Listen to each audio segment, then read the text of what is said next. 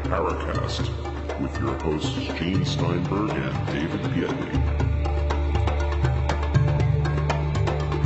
So, David, I guess we should tell our listeners about our visit to the rabbit hole.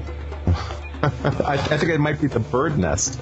Well, of course, amongst the things we're going to talk about with Robert Hastings and Don Ecker is Robert's article about Operation Bird Droppings. Now, since two, I don't know if you call them notables or characters in the U F O field are mentioned, we strive to have them come on the show. We figured, you know, let's have all sides of the question be heard. Mm-hmm. Now, so I wrote to Robert Collins, and I said, would you like to come on? He says yes, but then a certain show that now considers us rivals asked him if he'd wait a week. You know, first go on their show, then come on our show. Hmm. And we were gracious about it. We said, okay, sure. That's fine. All right. Then we wanted to contact the other person of the amazing duo or the obstreperous duo or the two losers, depending on which point of view you want to take. Oh, I'm down. So, so you're down with it. I call Richard Doty. And I said, I understand you're going to be, and I'll mention it, on Coast to Coast. And he says, no, I'm not. Oh, well, that's what Robert Collins says. Well, no, I'm not going to be on that show. I said, well, okay, fine. I'm not going to be on any show with Robert Collins. And I said, that's fine. Would you like to come on a show all by yourself? He says, well, um, that's kind of the attitude. I got a line from him last year when I spoke to him about coming on the show. I ended up talking to him on the phone for an hour and a half, so you'd think at that point he'd just come on and talk to us, right? Right, and you've already done seventy-five percent of the show. Well, he uh, he wouldn't, you know, he was very wishy-washy about the whole thing. And, uh, yeah, to call these guys characters, I think, is, is fairly appropriate. Because now, a day or two after uh, I talked to Doty, you get a telephone call. From Bobby Collins, calling me up to yell and scream at me that how could I piss off Doty so much, and how could I say such horrible things to him? And I'm like, uh, hey, Bob, what are you talking about? I think you might have the wrong number. He actually thought he was calling you, but he ended up calling me because I had left my phone number on Doty's answering machine before you, I think, before you spoke to him. So around and round it goes, and uh, basically they both blew up on us, and in the end, they never showed up uh, with George Knapp either. They blew everybody off. Because they can't stand the heat, especially not our heat. I mean, you know, I'm sure Knapp would have had an interesting interview with them, and he would have been uh, a gentleman. Like, right, but he's still a professional. You know, we have to. We're not going to denigrate George Knapp. He's a professional journalist. He won't ask hardball questions or difficult questions, but he'll probe. You know, he's not going to shy away from probing. But he's not going to. He's not going to do a Paracast. No, of course not. No, that won't happen. So. I had actually sent George an email saying, you know, uh, you want to have those guys on? Have fun. We'd rather talk to Robert Hastings, an actual real researcher and guy looking into this stuff, not not a poser. Because at this point, this is something that I think we need to do today. I think we need to basically put this puppy to rest. Let's just get this whole thing over with. And uh, I'm really curious at the end of these two hours Uh, about how we're going to qualify where Doty and Collins fall in the history of this whole thing. And let's take the one percent of signal they offer and get that out on the table.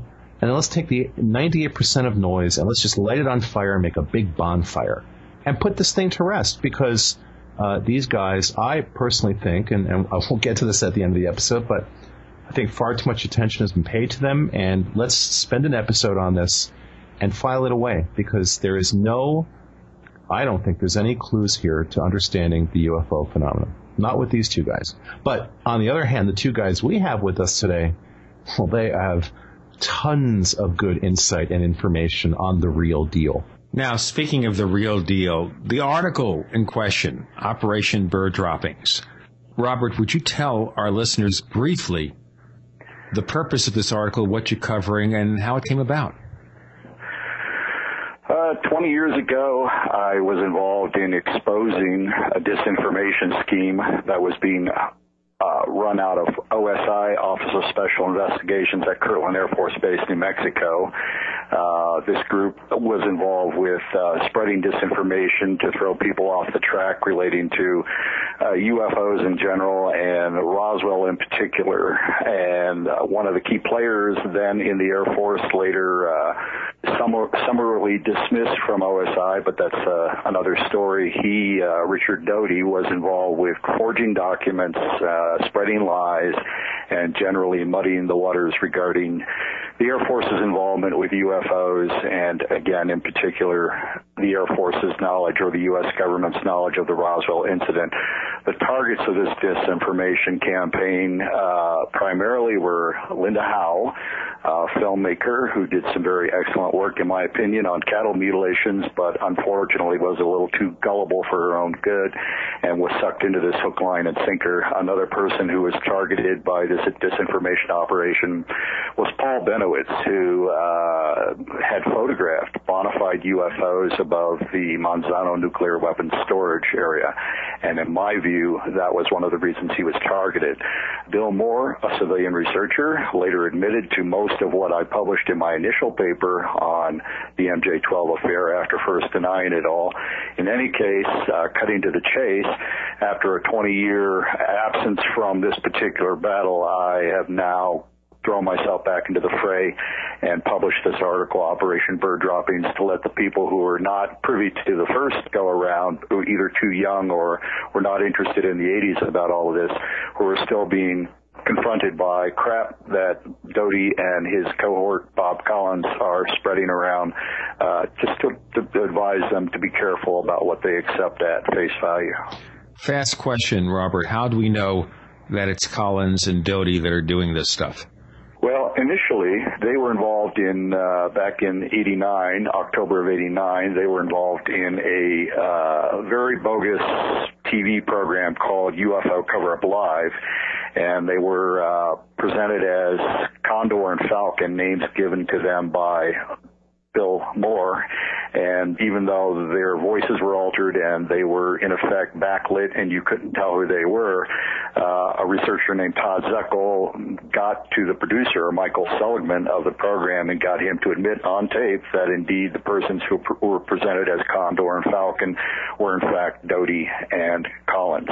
And we can get into this in the course of this program, but uh, they uh, were up to their necks in disseminating bogus documents and other not viable information relating to this group supposedly called M J twelve, uh, for which there is no credible evidence of its existence. Fast question here, too, and that is, okay, are these two being maybe modern-day equivalents of Gray Barker and Jim Moseley and just private people, even if they've had former military credentials, doing this nonsense, or are they doing it under the control of some military or civilian government agency? Well, in March of eighty-nine, I published my first paper called The M J twelve Affair, Facts, Questions, and Comments. And Bill Moore, after initially denying what I claimed in the program, that indeed this was a disinformation program and that he was involved with working with O S I himself, after denying all of that, on July first, nineteen eighty-nine, at the MUFON International Symposium in Las Vegas, Moore got up and confessed to virtually, all, well, ninety percent of what I said, and that, in fact, he had been recruited by O S I, an Air Force counterintelligence group at Kirtland Air Force Base, and in particular had been recruited by Richard Doty to assist in spreading this information regarding the M J twelve uh, matter, uh, as well as spying on uh, other civilian research and searchers. And so all of that was confessed to. Um, as I said in my most recent article, Operation Bird Droppings, it's unclear, at least to me, whether currently Doty and Collins are officially sanctioned disinformation agents, regardless, uh, or, you know, or whether, on the other hand, they are just doing this as a, a per- perpetuating a hoax. Regardless, uh, they, in effect, are spreading the same bogus information that they were spreading twenty years ago, uh, among other things. So uh, it's it's It's not credible information. It's lies, if you want to cut to the chase. We can call it disinformation or a hoax, but it comes down to uh, what they're spreading are lies. And I have publicly referred to Doty and Collins as liars and frauds. I will continue to call them liars and frauds. Uh, whether they are disinformation agents or hoaxsters, I don't know. And I have said to them, if, if I am libeling or slandering them, they can sue me, and we'll get this out in a court of law when everybody's under oath and where lies become perjury, and we'll just see where everything falls out. Now, Don, you knew William Moore. What is your assessment of his connection with this? Because of the fact that he admitted to doing disinformation, do you think he's tied in with the other two? I think initially Moore was. I have serious doubts that Moore has anything going on with that today. And as far as today, and we're talking about two thousand nine, as far as Doty and or Bob Collins having anything to do, uh, officially, I doubt it. Now, this is my own personal opinion, but I had some dealings with Collins about a year and a half ago, and it's my personal belief that he's too unstable today to be on anybody's official payroll. Uh, the guy is just quite off the wall, and uh, I I, uh, I would find it hard to believe that uh, today he would be officially sanctioned by anybody within government. But like I said, that's my personal opinion. So you take him as a lunatic fringe, to be blunt about it. Absolutely, I take it as a lunatic fringe. I, I can tell you exactly what it was that happened uh, with Collins if you're interested. Uh, sure, If you've got a minute or so. Sure. But somehow after I officially left the U F O research field a couple of years ago, I got on a mailing list by a fellow out here on the West Coast by the name of Victor Martinez. And quite frankly, uh, when I receive mailings from him, uh, I'll just glance through the titles, and, and ninety-nine percent of the time, I delete the stuff without even looking. But unfortunately, because my email was initially out there, my email address, uh, I guess he didn't know how to blind copy anybody. I started getting a lot of mail from a lot of different people, including Bob Collins. Now, Collins did have one or two things that he had sent out that I found mildly interesting. And uh, a couple of years ago, I invited him to come on my then on-the-air radio program, Dark Matters Radio. He came on. We had a semi-interesting interview. It was just Collins and myself. And afterwards, he sent me a, uh, a copy of his book that he had recently written along with co-author uh, Richard Doty. Now, because he was former Air Force, and I kind of thought the guy was uh, initially okay, that he was kind of getting a bad rap from Victor Martinez, but, you know, looking at it all in hindsight, the majority of those people were, in fact, lunatic fringe. Well, we, we can go into Victor Martinez on a whole episode. I don't know if it's worth it, though. Yeah. But, you know, Collins called me up. Unfortunately, he, he had gotten a hold of my telephone number. So I talked to the guy, and uh, I had sent him a couple of military-themed emails that had been forwarded to me from some Vietnam buddies. And suddenly I get this phone call from Collins, and he went absolutely off the wall at me, calling me a right-wing fascist. And what it was was a was a, uh, a video of some Islamic jihadist executing a bunch of people. And I had put a uh, a note on uh, the email when I had sent it forwarded to him, that uh, this was what we had to be aware of today with this war on terror. And the guy just went absolutely crazy on me. He demanded that I send his book back to him. And, uh, you know, I'm, I'm thinking, you know, what, where in the hell is this guy coming from?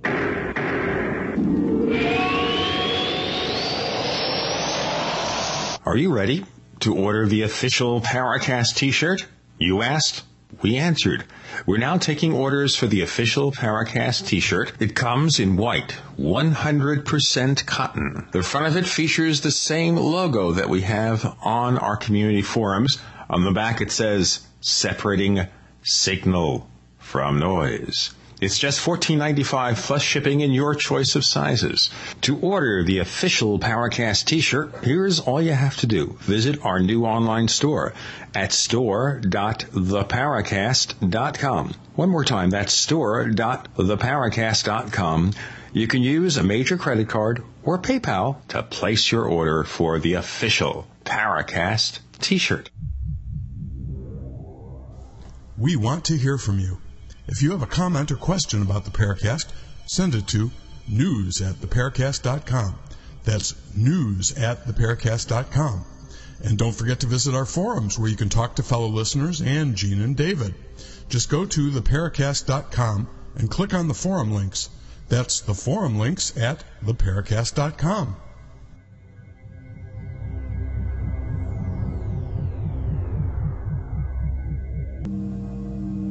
This is Leslie Kane, and I'm with the Coalition for Freedom of Information, and you are listening to The Paracast with Gene Steinberg and David Biedny. We have entered the realm of Alice in Wonderland. We have Don Ecker and Robert Hastings to kind of sort things out. But I wanted to ask you just one thing, actually mention one thing, and that is his co-authorship, Doty, of the book with Collins. When I talked to him, he denied he was the co-author, and that what happened is he had written some emails to Collins that Collins incorporated in the first edition of the book, calling Doty co-author, but in subsequent editions his status was changed to contributor. Did you know that? Yes, I did. I did. But the bottom the bottom line on this entire thing with Collins, uh, I kind of see him. He he was angry at me to begin with because he had a dial-up connection on his computer. You know, which you don't even think about those kind of things these days. And the video I had sent him was a couple of megabytes, and he was really P O'd about that. So finally I said, look, Collins, I'll tell you what, I'll make you a deal. I'm not going to send you my your book back because, number one, I'm not going to spend my money on the postage. You already sent it to me, and you autographed the damn thing. So if you think I'm sending it back, you can forget it. But if you want, I'll dispose of the book in my trash, and then you drop my email address, forget that I've ever talked to you, and we'll call it quits. Well, today, as a matter of fact, I, I was forwarded one of his emails. So I just see the damned uh, email from uh, from Collins, and I delete it. You know, what can I tell you? The guy, the guy is loose as a goose. So here's a question I want to ask, because I guess there are a lot of people who are listening to this show who are thinking, who, who are these guys? Why are we talking about Robert Collins and, and Rick Doty? And and I wonder, and I'd like you to, to answer this, Robert, what what is it about these guys that keeps them somehow in the conversation twenty years later? Is it that they both did indeed work for the government at some point in what appears to have definitely been some disinformation work? Does that make them part of the lore of this field forever?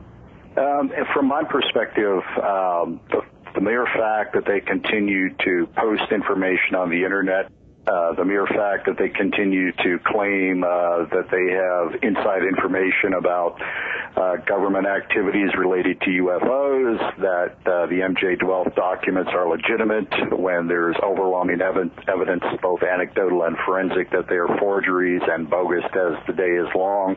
As long as they're continuing to make these claims, there are people out there who don't know the background of the whole situation going back to the eighties, and I think need to be educated to some degree. I mean, you can't change people's minds. There's a certain, as you call them, the lunatic fringe. There are a certain number of people in ufology, in the public in general, in general, uh, who are going to believe every U F O story that comes down the pike. They don't employ critical reasoning. They don't attempt to find out whether these stories have Have, uh, factuality at their base. At their base, uh, they don't look for primary sources who can corroborate uh, persons, eyewitnesses, persons directly involved in the things that are being posted on a million different websites. Uh, so that crowd is always going to be beyond uh, help, in my view, and I include Victor Martinez in that, and I've told him so. Uh, so there's going to be people who are always going to accept whatever they're told without any qualification. That's not my problem, and that's not Don's problem, that's not your problem. There is always going to be that element. But there are other people, uh, a large number of people, who really have an interest in U F Os, but really have no sense of how do I get to, you know, weeding out the, the wheat from the chaff, uh, separating the signal from the noise. And as long as people such as Collins and Doty are continuing to make noise, uh, I think it's incumbent on me, someone who was involved in exposing the, the disinformation scheme early on, along with Barry Greenwood, Bob Todd, uh, Todd Zechel, other researchers who are highly credible persons, uh, then I think I need to put my two cents in. As I said, um, I've devoted thirty-five years to interviewing former and retired Air Force personnel regarding their involvement in Uh, U F O activity at nuclear missile sites, nuclear weapon sites in general, and that's where I'd prefer to be spending my time. But uh, in the nineteen eighties, I was uh, communicating with Lee Graham, another researcher, uh, who was in direct contact with Bill Moore, and Bill Moore was providing him with copies of these so-called M J twelve documents, uh, which are quite clearly fraudulent, and, um, you know, if anyone cares to look at the forensic evidence indicating that, that they are hoaxed, it's up there if, it's, if people are interested. Um, in any case, uh, in the course of this conversation with Lee Graham, uh, in about probably spring of nineteen eighty-seven, he said that he was being provided these M J twelve documents by a government operative. Uh, and I said, who is that? And he hesitated, and then he said, Bill Moore. And I said, Bill Moore? I said, Bill Moore is a civilian researcher. What's, what are you telling me? And he said that Bill Moore had actually showed him a Defense Investigative Service, D I S, I D badge, and Lee Graham had already been visited by two legitimate D I S agents because he started circulating uh, these M J twelve documents, and uh, so people were checking into whether these were, you know, leaked legitimate documents. In any case, he told me that Bill Moore had a badge that was carbon copy identical to these uh, two D I S agents uh, had shown him previously, and it was Moore who was disseminating this M J twelve bull. In any case, uh, when I mentioned all of this in my first article published in March of eighty-nine, Bill Moore denied this, claimed that he had fabricated a D I S I D card uh, from a MUFON badge and was displaying a joke on Lee Graham. Well, I stuck to my ground, as uh, you know, to my guns, uh, stood my ground, and uh, he eventually confessed at more or less at this uh, MUFON convention in, in July of eighty-nine, in which he said that one of the persons he was directed by O S I, meaning Doty, at Kirtland to spy on was Lee Graham. So Bill Moore, in addition to leading Linda Moulton Howe astray and playing with Paul Bennewitz's brain and uh, spying on the Lorenzans, uh, in, you know, the researchers who founded the Aerial Phenomena Research Organization, he admitted that he had been directed to keep an eye on Lee Graham. Bob, so, again... Can, uh, can I interject?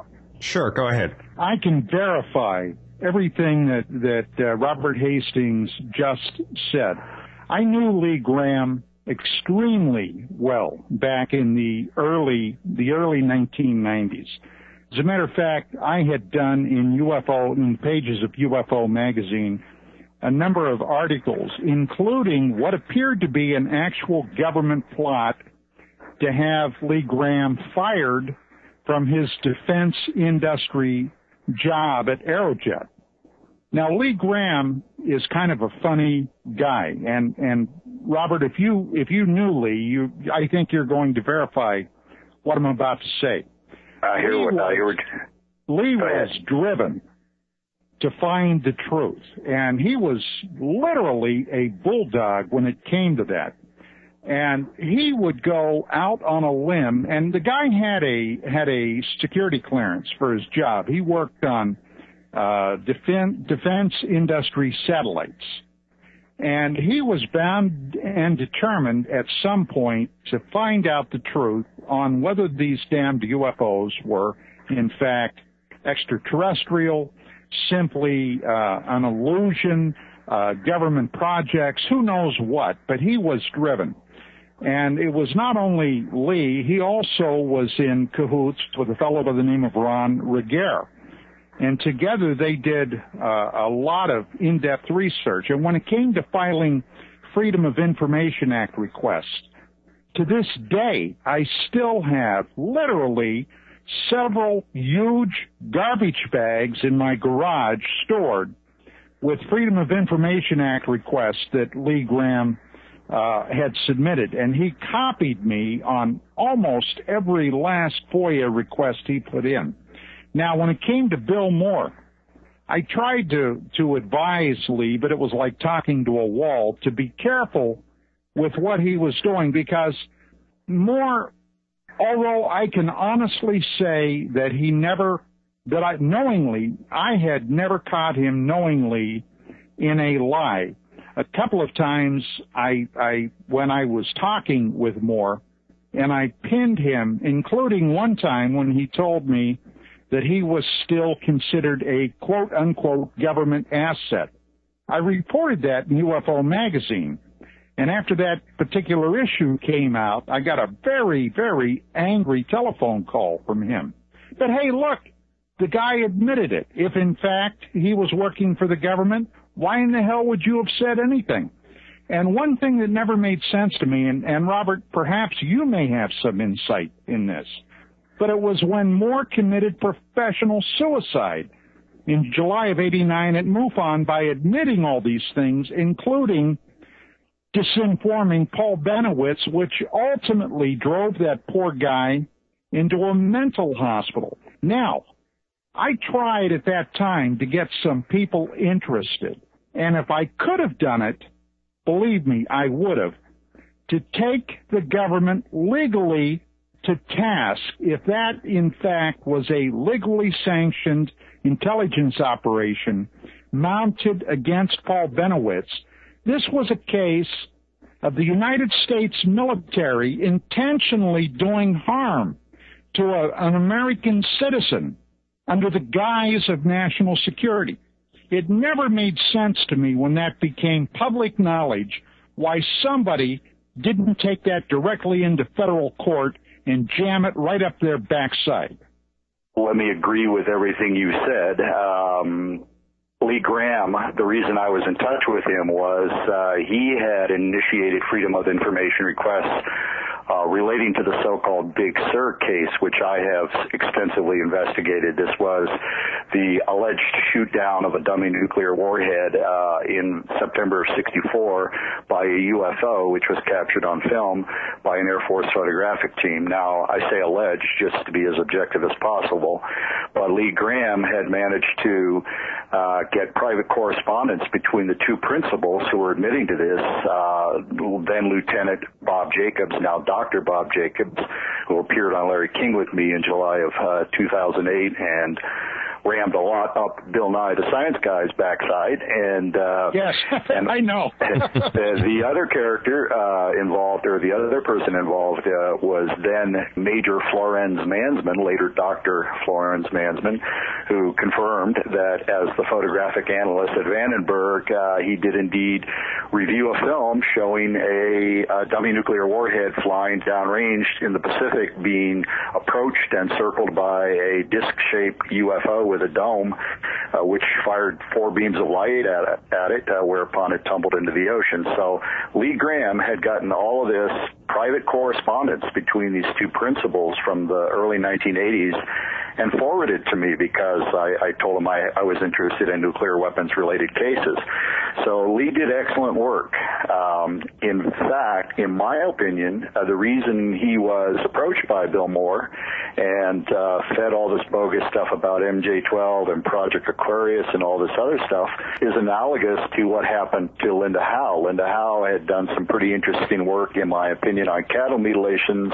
Uh, she had a million-dollar contract with H B O to produce a documentary on the U F O cover-up, and all of a sudden she's approached by Doty uh, at O S I Kirtland and fed all this B S and told that if she just holds off producing the film, they'll give her the film footage of the Roswell recovery operation and all this, you know, nonsense. And she swallowed it hook, line, and sinker. So I think the reason, besides, you know, you pointed out part of it, Lee was uh, sticking his nose into things that his, even his own employers at Aerojet were leery of and uh, concerned about, that he was asking questions about sensitive military projects above his pay grade uh, or beyond his level of classification. In addition to all of these other uh, things, uh, you know, U F O-related things like the Big Sur case. So I think to try to neutralize him or throw him off the path or just make things complicated for him, Bill Moore was, in effect, directed to uh, approach Lee Graham and muddy the waters for him, which Moore partially admitted in Las Vegas in his, quote, confession, confession speech. So maybe it wasn't a full confession here. If we're Are you fellows aware of a, a radio interview that Richard Doty conducted with Art Bell in February of, I believe it was, two thousand five. I'll tell you what, let's leave that as a cliffhanger, and I'll ask you to summarize it.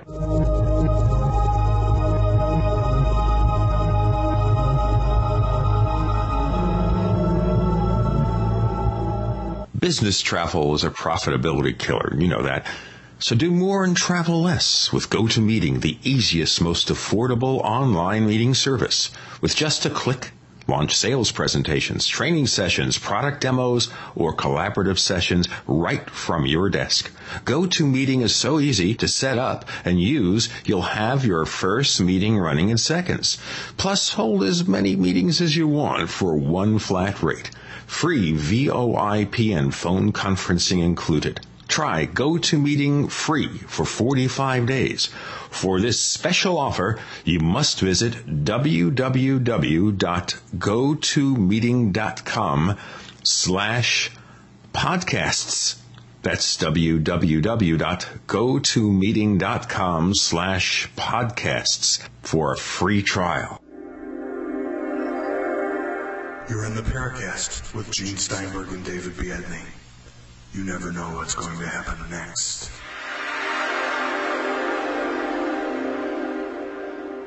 We have Robert Hastings and Don Ecker on. We're talking about U F Os and disinformation.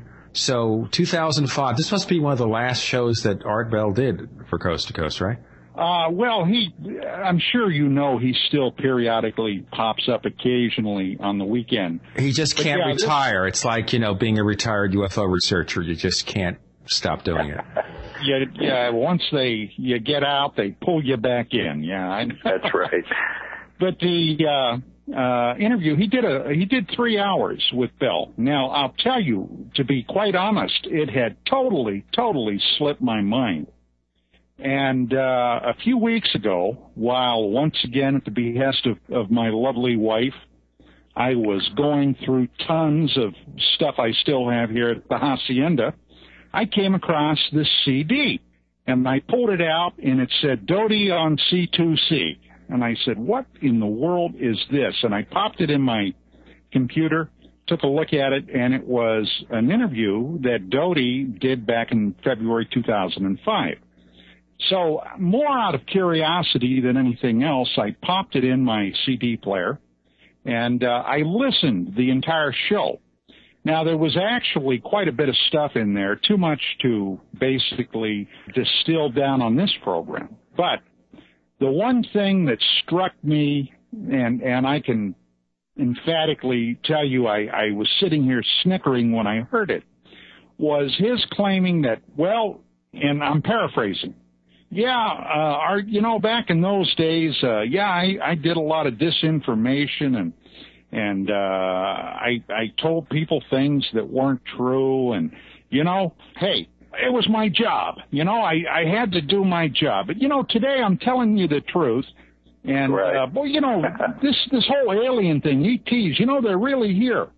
And I gotta tell you, I thought, you know what, pal, I wish to hell I would have gotten him on my radio show because we would have had some fun with him. But uh, this is, uh, if, if you hadn't heard this, I'll, I will be more than happy to, to get this to you. I've heard about this. Uh, and I'd love a copy, Don. Well, I'll, by golly, I'll get one to you, Robert. Uh, I, I, have a que- I just want to ask a quick question from the sidelines here. Uh, again, just because, like a lot of people, I, I, I want you guys to, to tell us more about sort of the foundations of some of these issues. This M J twelve set of documents. So the idea generally is that these things were sent to uh, to Stanton Friedman and this guy Jaime Shandera. Is that correct? Shandera got uh, rolls of film, which were uh, of the documents. Now, in my recent article, Operation Bird Droppings, I have a link to paper that Brad Sparks delivered at the two thousand seven MUFON International Conference uh, Symposium. And uh, he has done, in my view, he and I don't see eye to eye on everything, uh, the Big Sur case being an example, but my hat's off to Brad Sparks on the work he did on uh, M J twelve and exposing the relationship between Bill Moore and Doty and Collins. And uh, I, as I said, there is a link in my recent article to his very lengthy and extremely well-documented investigation of just how, what went on. Uh, to sum it up, basically, there was some interaction between Doty and Moore, at which point Doty was pumping Moore for information about what he knew about Roswell and so on. And uh, at some point, I mean, Sparks' thesis or hypothesis is that once Doty had that information, he more or less fed it back to Moore in the form of forged documents. Doty has admitted that he did forge documents. He forged what's called the Ellsworth uh, Air Force Base hoax, uh, supposedly in nineteen seventy-seven. The Air Force guards at a missile site up at Ellsworth had a gun battle, running gun battle with a, an alien who uh, jumped the fence at a missile site and all this other horse manure. That later was proven to be a hoax, and um, Bill Moore told Bruce McAbee that Doty was up to his ears in creating, creating that document, and Moore even alluded to it in his confession speech and said, yep, Doty was involved with forging that uh, that bogus document. So all of that was going early on. So the, the premise is that Doty was pumping Friedman and, and Moore for information that they had gathered about Roswell, and then fabricated documents uh, incorporating some of that information, which was then sent back to Shandera. Um, now, I don't think all of that is proven in the the, the uh, empirical sense, but I think that's a, a pretty good working scenario. There are people like Barry Greenwood and Jan Aldrich who've done a lot of forensic work exposing the forgeries, the M J twelve documents, talking about why they are clearly fabrications uh, for one reason or another, technical reasons. They're convinced, that the pair of them, Greenwood and Aldrich, that more possibly was involved with the forgery of these documents, which again has and not been proven. And you notice that many, many years ago, Shandera made himself scarce from this entire field. What is he doing nowadays? We haven't heard from him in years. Now, of course, Bill Moore still writes to Jim Moseley every so often. I otherwise think he's out of it. As far as Stanton Friedman, he's still saying to this very day that M J twelve, at least the core original documents, are real. Well, I obviously disagree, um, and, you know, he and I have had a wrangle about M J twelve for twenty years. Uh, there were some pretty uh, unpleasant episodes about twenty years ago that I won't get into. Uh, I think Stan has made my major contributions to the field, and so my hat's off to him in that regard, but I think he uh, has fooled himself as to the veracity of the M J twelve documents. Uh, just to cite one example, uh, there was, if I'm not mistaken, and again, I'm pulling this out of memory of distant events, but uh, I, I wrote to the National Archives where one of the so-called documents was found, and I think it was the Cutler, what, what is called the Cutler-Twining memo. Is that right, Don?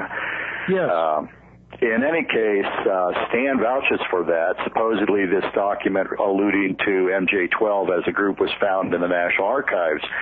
And Stan touts that as one of the legitimate documents. But if you talk to, uh, if, as I did, uh, wrote to the, the head of the National Archives, I have a letter from the gentleman whose name I can't pull up after twenty years, but I still have the letter, in which he said uh, that document had no reference number, as any document in the archives would. It was in an area that it shouldn't have been in, and it wasn't even in a folder. It was in between two folders.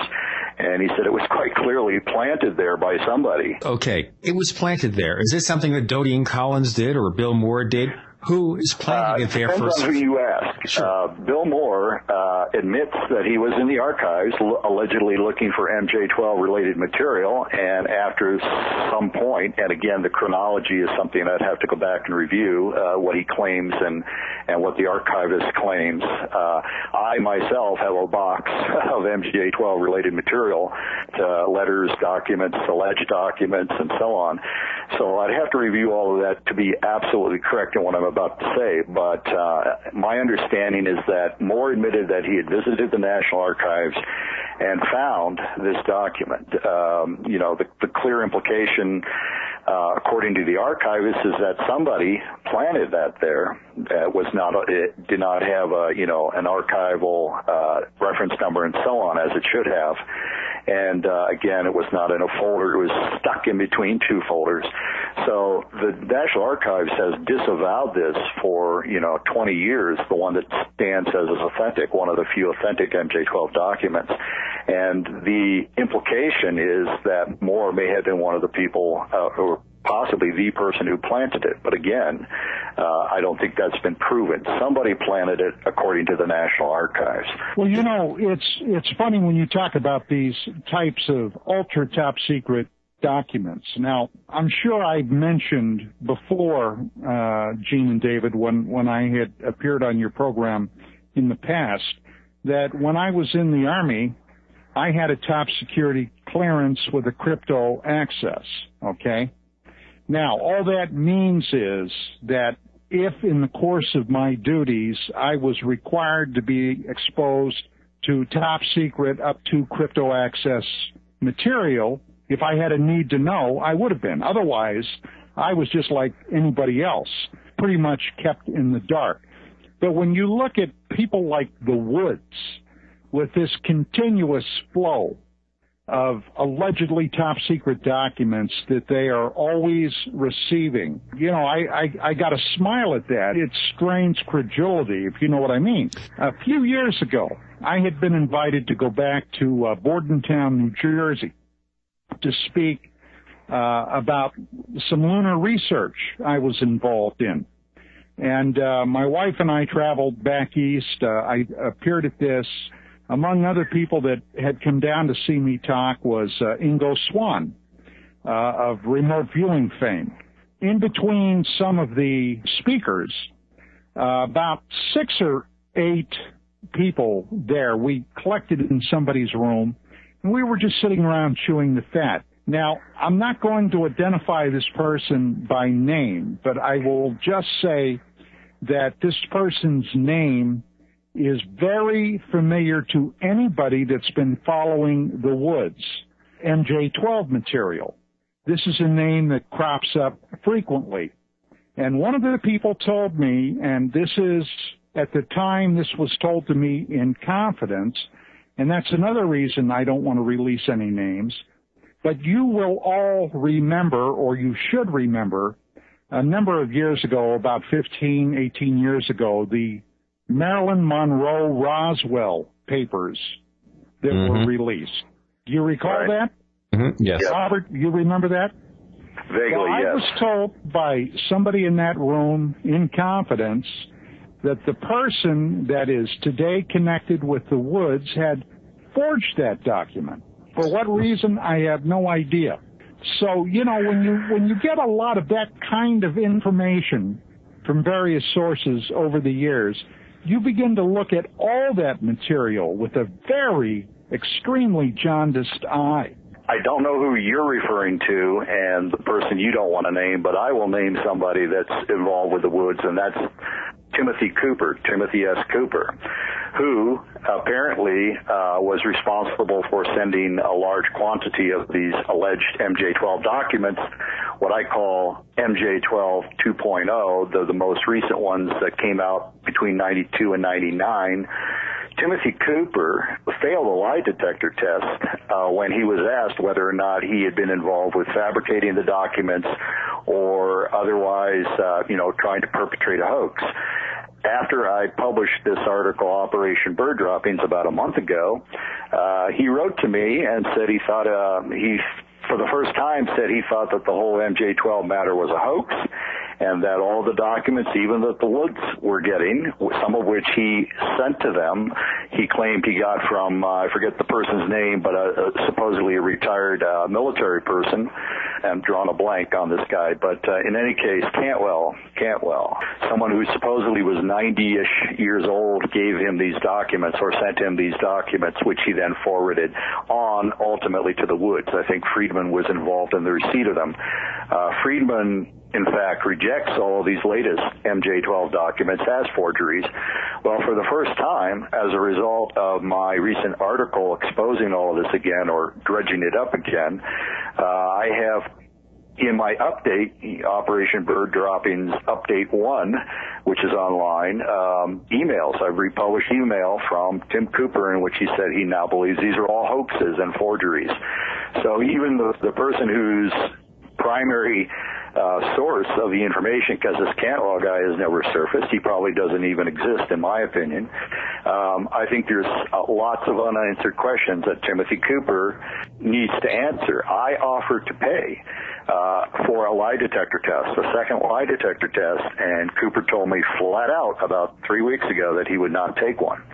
Now, in my view, they are bogus. It, you know, the, the point needs to be made that neither of the Woods are professional document examiners, nor nor is Stanton Friedman, and and yet uh, these three people are going on the air and on the internet and vouching for these documents as if they were authentic, and there's really no forensic evidence to verify their authenticity. I just want to tell Robert that I want to publicly give him a huge kudos for the work that he's done on that.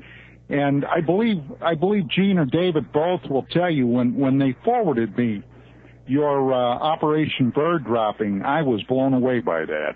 I thank you, and, um, you know, I don't need to be the lightning rod here. I certainly didn't ask for this particular chore or task, but, uh, you know, I'd much rather spend my time on the nuclear weapons-related cases. But given the fact that because of information that I had gleaned from Lee Graham early on and other sources, I was in a position where I could, in effect, expose this disinformation scheme at Kirtland, uh, in which Bill Moore was ensnared, apparently, according by his own admission, Richard Doty, Sergeant Richard Doty, who was then an O S I agent.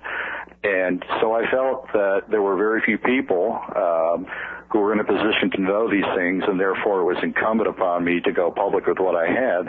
And there was a point where Bill Moore was implying he would sue me, and there was all sorts of pressure being put upon me.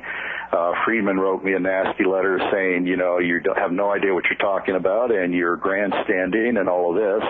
And yet within uh, three months, Moore confessed to most of what I've said. So, again, um, more recently, I felt after a twenty-year absence, staying out of the battle, but realizing that supposedly a new batch of M J twelve documents were surfacing and being widely circulated on the internet and being vouched for by people like the Woods, I thought it was time for me to put in my two cents again. So, you know, I would just as soon move on to other things, but I, I think this is, you know, now that, now that, um, the subject has been brought up again and is getting some widespread, uh, discourse and, and circulation, uh, online, I think it's time for people to be educated as best as possible, to be very wary of the uh, material called M J twelve.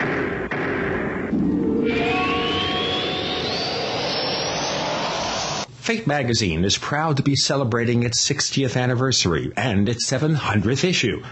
That's sixty years of bringing you true reports of the strange and unknown. Fate brings you the latest on all aspects of the paranormal, like angels and miracles, psychic phenomena, ghosts, U F Os, and much, much more.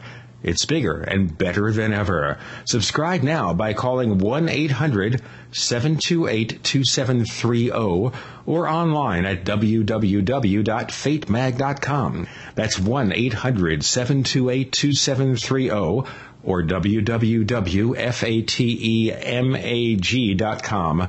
What are you waiting for? Your fate awaits.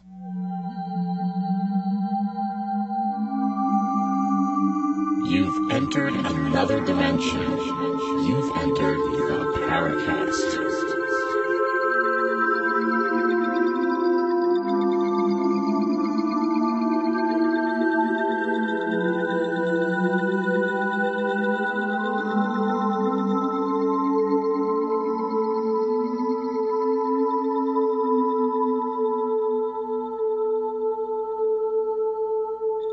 We're talking with folks who put in more than their two cents, and that's Robert Hastings and Don Ecker. And mentioned here, of course, is Robert Wood, P H D, and Ryan S. Wood, and they were also responsible for these annual crash retrieval conferences. And they've been involved in books and sites and articles about M J twelve. Tell our listeners, whoever wants to jump in on this, can you maybe define these two people, these two individuals more as to their involvement in the field? Is that it, fundamentally, strictly M J twelve kind of research? I'll let Don take that one. Well, they've also done some work on what various presidents over the years knew. You've got to remember, it's been quite a while since I've been by their sites perusing the material online. Actually, guys, I got to be very honest with you. It's been literally a couple of years since I've done any mundane U F O-type research. When I dropped out of the field, really the only thing that I've continued to do with any frequency is some work that I've been doing on a project involving lunar transient phenomena. So it's been a while since I've done that, but basically everybody should know what the original M J twelve papers were. And, and you know, I, I feel actually a little more comfortable talking about that. But those documents, when they were received, were originally claimed to have been a briefing document prepared in late nineteen fifty-two for incoming President Dwight Eisenhower, Uh, which basically was concerned with the crash of a of an extraterrestrial craft at Roswell, New Mexico in nineteen forty-seven. So uh, a lot of the Woods material, when they started releasing that a number of years ago, you know, I, I years ago had written off the original M J twelve papers. Uh, and although I, I do believe that in the event the craft at Roswell was extraterrestrial, I have no doubt that the United States government, the United States military, and American intelligence officials would have put together a, a uh, governing body, perhaps very similar to what M J twelve was alleged to have been. But I've never believed the original M J twelve papers represented anything that actually happened. So, you know, that that's a uh, a matter of, of dispute to this day, as as Robert will tell you, with people like Stanton Friedman. But uh, well, the Woods material, including a a document that was released, and, and Robert, you may you may refresh my memory on this. It was called S O M one oh one or something like that. Correct. Yes, uh, S O M. oh one, or excuse me, one dash oh one, and it purportedly was a revised military manual for the recovery of U F Os, directing yes. recovery groups uh, how to engage in that. Let me let me echo what Don just said. In my view, uh, based on the testimony of Jesse Marcel, the uh, base intelligence officer at Roswell Army Airfield, based on the testimony of his son, uh, who actually handled some of the material, based on statements made to be uh, by a man named Chester Lytle, who worked for the Atomic Energy Commission and was personal friends with Colonel Blanchard, uh, later General Blanchard, uh, base commander of Roswell Army Airfield. Based on testimony of all those persons, I think, indeed, we did recover a crashed extraterrestrial craft. Uh, Kevin Randall has also interviewed on the record uh, General Arthur E. Exon, Brigadier General Arthur A. Exon, retired. As, in two as did I, Robert, by the way. Okay. I interviewed and, uh, him also. So we have a handful of credible sources who are saying that the U S government did indeed recover an alien spacecraft and bodies in July of nineteen forty-seven. And I've devoted a whole chapter of that testimony in my book, U F Os and Nukes, on Roswell and the testimony of the credible sources. So I agree with Don that uh, we did indeed recover an object, that there was a high-level top secret, above top secret group uh, tasked with analyzing both the craft, the bodies, and the implications of the, the development. Uh, but there is not one shred of forensic evidence or credible testimony uh, after twenty years to indicate that it had anything to do with the alleged group called M J twelve. That is entirely a fabrication based on the available evidence uh, by uh, by somebody, if not O S I at Kirtland.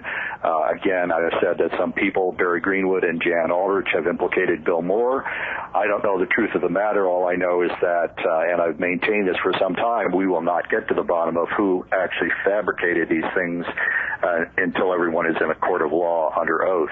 I do know that Doty has admitted to fabricating documents, apparently on with Art Bell, but I have a, a source who I'm not going to identify at the moment who also will testify under oath that Doty confirmed to him that he had forged documents. More recently, on uh, Bob Collins' website, there is a purported document dealing with another event at uh, Ellsworth Air Force Base, another alien encounter. I sent that to one of my own legitimate retired Air Force missile targeting sources who said it's entirely bogus. It's an obvious forgery. So even twenty years down the road now, we have, if not Doty involved in that direct forgery, we have one of his colleagues, Bob Collins, posting on his website a clearly forged document relating to U F involvement at nuclear weapon sites. Uh, I think that was the trigger for me this time around. Uh, when I read this alleged document about a year ago, it just pissed me off. I've spent thirty-five years tracking down uh, bona fide retired and, and former military sources who were involved in nuclear weapons-related cases, and then to have some of this trash pop up on Bob Collins' website told me it was time for me to take another crack at these guys. Uh, let me interject here before this, this fails to get mentioned somewhere in the course of this, this program. In the first edition of uh, Exempt from Disclosure in two thousand six, I believe it was, this co-authored book by uh, Collins and Doty, Doty, in black and white, claimed that he completed law school and had passed the New Mexico bar exam. In other words, he could be a, an attorney if he wanted to. Now, some researchers under the banner of Reality Uncovered back in uh, two thousand five or six, I'd have to read my own article, but in any case, they contacted the uh, New Mexico, uh, University of New Mexico, and found out that Doty never attended law school there, as he claimed, never passed a bar exam, and therefore we have what, unless he's retired and, and more recently, and I'm unaware of it, we have an active duty New Mexico state policeman lying in print and on the internet about being uh, a law school graduate and having passed the bar exam. Now, all of that was brought to Bob Collins' attention after the first book was published. Uh, two more editions of that book have been published, the most recently last year in two thousand eight, in which Doty is allowed to make in black and white the same claim that he's passed uh, the bar exam in New Mexico. So Collins had brought to his attention two years ago or more that Doty was fraudulently passing himself off as a law school graduate, and yet Collins did nothing about it. So when I make the claim, when I make the statement that Richard Doty and Robert Collins are liars and frauds, they are. They are conspiring to pass bogus information about Doty's credentials, about the uh, sources of their information, about the legitimacy of their information, and I'm taunting them. I'm, I'm challenging them to sue me for slander and libel. I will continue telling anyone who will listen that these guys are bad news and not to be believed. Now, Don has had first-hand conversations with uh, Collins and says he's a little squirrely. Well, let's throw that into the mix. We'll sort it out. But, you know, th- what they what they have uh, is nothing that anyone wants to hear unless they're both under oath. Or under some kind of influence of a drug. Uh, whatever. By the way, for those who want to read the Operation Bird Droppings article, where can they find it? Uh, it uh, was pro- posted initially uh, U F O Chronicles, but if you went to Google, it's been it's been reprinted or uh, linked on dozens of sites at this point. So if one searches Google for my name, Hastings, and well, Operation Bird Droppings, uh, one will find it any number of places. And, Gene, it's also uh, linked on the Paracast forums as well. That's right. So there okay. are many places where one can find links to that. And, of course, we appreciate having Robert Hastings and Don Ecker both as active participants in the Paracast forums at forum dot the paracast dot com. And before we break for the hour, we'll mention one more thing. David Biedny is not on Twitter, but there is a Twitter section called The Paracast. So if you want to follow us, understand David won't follow you, but I might, okay? Because I do occasionally participate in Twitter. So that's where it is, The Paracast. It's on Twitter. And in the next hour, we'll hear more from Robert Hastings and Don Ecker about U F Os and disinformation, and maybe some ideas how you people can avoid falling into the traps of believing any of this nonsense on the other side of the Paracast. Welcome back to the Paracast with Gene Steinberg and David Biedny. We're back on the second hour in our Bird Droppings episode with our friends Robert Hastings and Don Ecker. So here's the thing, guys. Uh, as we talk about this, something I wanted to ask before that uh, got a little off track.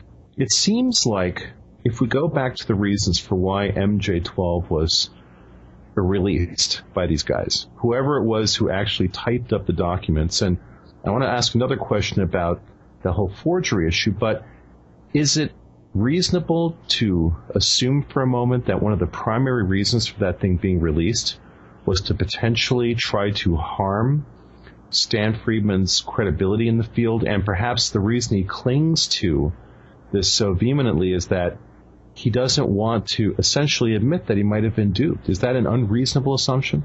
This is Robert. In my opinion, uh, I think there is some merit to that argument. Um, you know, Stan may be very sincere about what he believes uh, regarding these M J twelve documents, but there's so much forensic evidence and anecdotal evidence uh, in terms of the persons involved with forging this, that, and the other associated with M J twelve that it seems to me that he's being quite illogical and unreasoned, unreasonable in clinging to his claims that these are legitimate. Uh, virtually no one else in the community, the research community, agrees with him, except the Woods, who again, um, you know, it's it's like he accepts the authenticity or claims or vouches for the authenticity of the original documents, despite what the National Archives says about one of those. And at the same time, he thinks that all of the M J twelve documents that the Woods are touting are bogus. Um, and the Woods, you know, think that they're legitimate. So you've got three people, none of whom are professional document examiners, uh, concocting and probably, you know, sincerely what they believe to be uh, tenable arguments for the legitimacy of the documents. And, uh, you know, no one else, uh, virtually no one else, who are what you would call professional ufologists or long-term ufologists agree with them. They're they're stuck, you know, they're out on a limb basically. Um, you know, I know that in his recent rebuttal to my Operation Bird Droppings article, he said he was disappointed, uh, which is a much more milder re- reaction than he was than he had twenty years ago when I published my first paper on M J twelve. Uh, but he said he was disappointed in, in the fact that I was throwing the baby out with the bathwater or had painted uh, things with too broad a brush, I think was his expression. Um, but interestingly, at the end end of his brief rebuttal, he he admitted that there had been games been played by uh, Moore, Doty, and Collins, and that he did not disagree with my, uh, some of what I said about the, the chicanery that's gone on. So for Stan, that, that in and of itself is a, a bold admission. So along those lines, though, now we get back to the documents for a moment. So we have these documents that are fairly conclusively proven to be forgeries. That makes me wonder about something, guys. Um, if you're going to the trouble, let's say you were doing this as a, an actual internally government internally driven disinformation campaign, which is uh, obviously a much bigger topic as well as to why such an effort would exist. I think a lot of people have questions about that. But if you're going to this effort, would you not forge these documents with some degree of care and craftsmanship, with the idea that such documents would certainly be intensely scrutinized by whoever got a hold of them, or whoever else got a hold of them besides who you initially sent them to? And wouldn't they then have to assume that the forgeries would be revealed? David, you've got to go back to when the first M J twelve documents were released, which was in very, very late nineteen eighty-seven. Moore had those, and they went up on, on CompuServe. Now, almost immediately, before anybody barely had time to take a breath, the infighting began. And I can remember this vividly because that was, in essence, my entry into the overall U F O thing. I can remember people like Richard Hall and people in MUFON, the pros and the cons, and Bill Moore uh, and Shandera taking, uh, you know, umbrage at, at people basically questioning this. And you had people that jumped, just like today, jumped on the bandwagon immediately, buying it hook, hook, line, sinker. And then when things like the uh, U F O Cover-Up Live special came out in October of eighty-eight, which seemed to, uh, and I can remember people like Lee Graham uh, getting this two-hour show, going through it literally frame by frame. And I can remember him coming to me, telling me about a graphic that had been up in that uh, uh, presentation of an alien, and uh, going over the various things. He had a printout of this thing, telling me, well, now this this ties in with this. Do you remember an M J twelve? And they were talking about, I mean, and it basically created such a circus atmosphere. I question on really how meticulous the architect of that really had to be, knowing the the audience basically that they were playing to. Would you would you uh, agree with that, Robert? Uh, if I understand your point, um, you know, I, I, the, the the the thing that that particular program is both both uh, is best known for is the fact that one of the birds, and again, I'd have to look at the video. I've got it on D V D.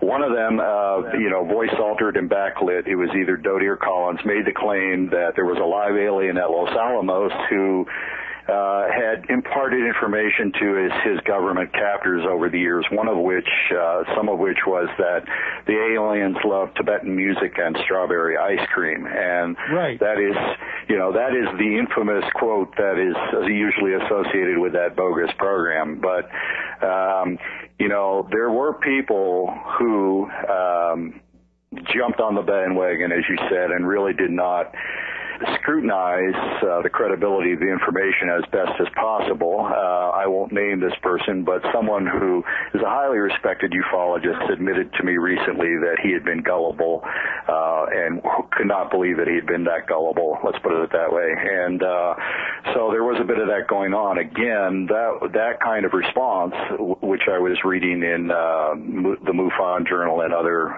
publications, made me feel all the more that I had to go public with what I knew about uh, Lee Graham telling me about Bill Moore testify, uh, Bill Moore uh, presenting himself as a D I S agent and so on, and that something quite funny was going on, so that people needed to know about. I think, uh, to get back to, I think it was Gene's point or David's point, um, I think that if these uh, were part of an, an official disinformation scheme, and if Doty or someone similar was involved. And the intention was to muddy the waters about Roswell, since primarily the content had to do with the recovery of the Roswell object.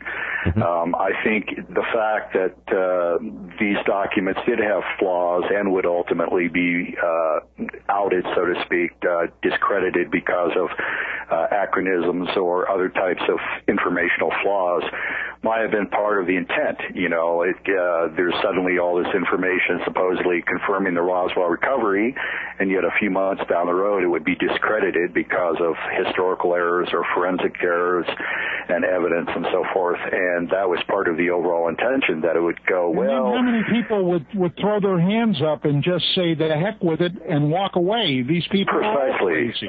Uh, you know, they, they throw the baby without, out with the bathwater and say, well, these Roswell documents, which everyone said were legitimate, turned out to be bogus. Therefore, the Roswell story itself has to be bogus. Now, that's one scenario that one could weave. My understanding uh, is that, you know, the, this paper that Brad Sparks presented, and again, I urge everyone to read it. It's linked in my article, Operation Bird Droppings. But Brad, Brad Sparks was operating with or working with, as was Barry Greenwood. They initially were going to present a joint paper, and there was a falling out. In any case, uh, they were relying on tape recordings that Bob Pratt, the journalist, had made with Bill Moore uh, sometime before the papers, it really came out, the M J twelve papers in the early eighties. And apparently, my understanding is that there's some pretty explosive uh, information on those tapes between Moore and Pratt, in which Moore was saying things to the effect that, um, you know, if, if there was only a document relating to Roswell that would surface, you know, if we could only get a document relating to Roswell, uh, to appear, that would get everyone's interest, you know, Congress, the journalism community, and so on and so forth. Lo and behold, within a year or two, a document about Roswell surfaces, you know. They and, wish uh, it was their command. Uh, yeah, and again, uh, I don't think there's any clear proof at this point uh, who actually forged these documents, whether uh, it was Moore, as some people contend, whether it was Doty, as some people contend. But clearly there was this this uh, interplay between Doty and Moore, where uh, Doty was apparently pumping him and Friedman indirectly, I think, uh, for information about Roswell. And then lo and behold, these documents surfaced with some of the same information that Moore and Friedman were conveying to Doty.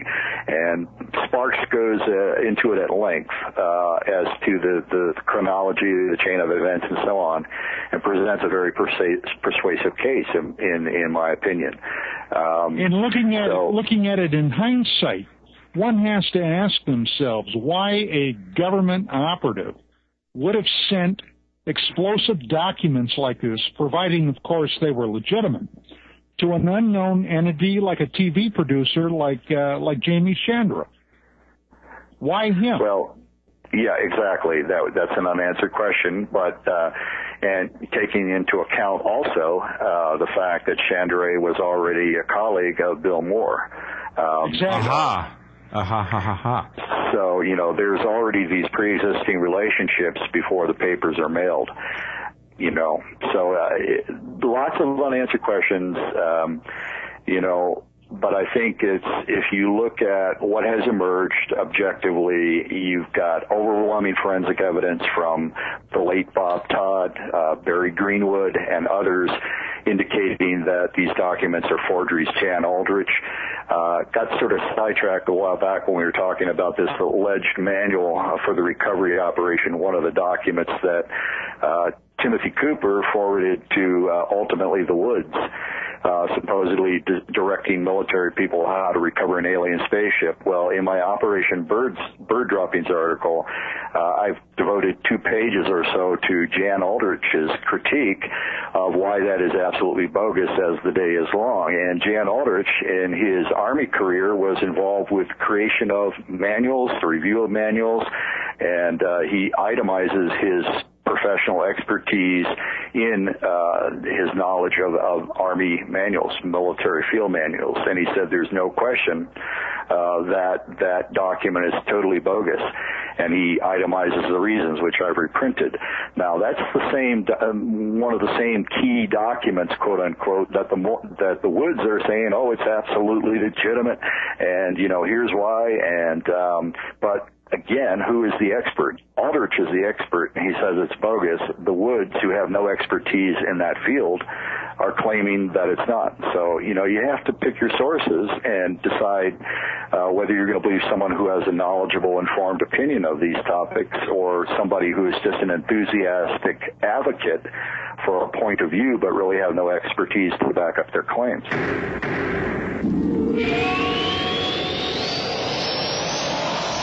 Are you ready to order the official Paracast t-shirt? You asked, we answered. We're now taking orders for the official Paracast t-shirt. It comes in white, one hundred percent cotton. The front of it features the same logo that we have on our community forums. On the back it says, separating signal from noise. It's just fourteen ninety-five plus shipping in your choice of sizes.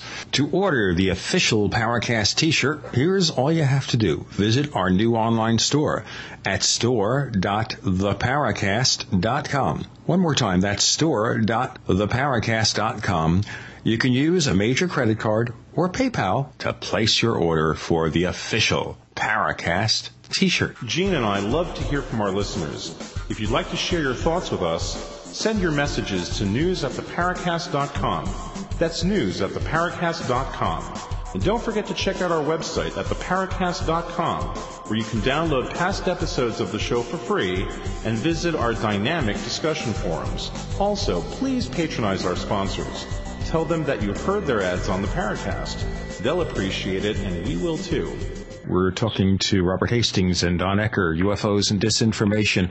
And let me throw this out for the panel. Answer as you wish. We have Stanton Friedman, who has for many years said that at least one or two of the M J twelve documents are genuine.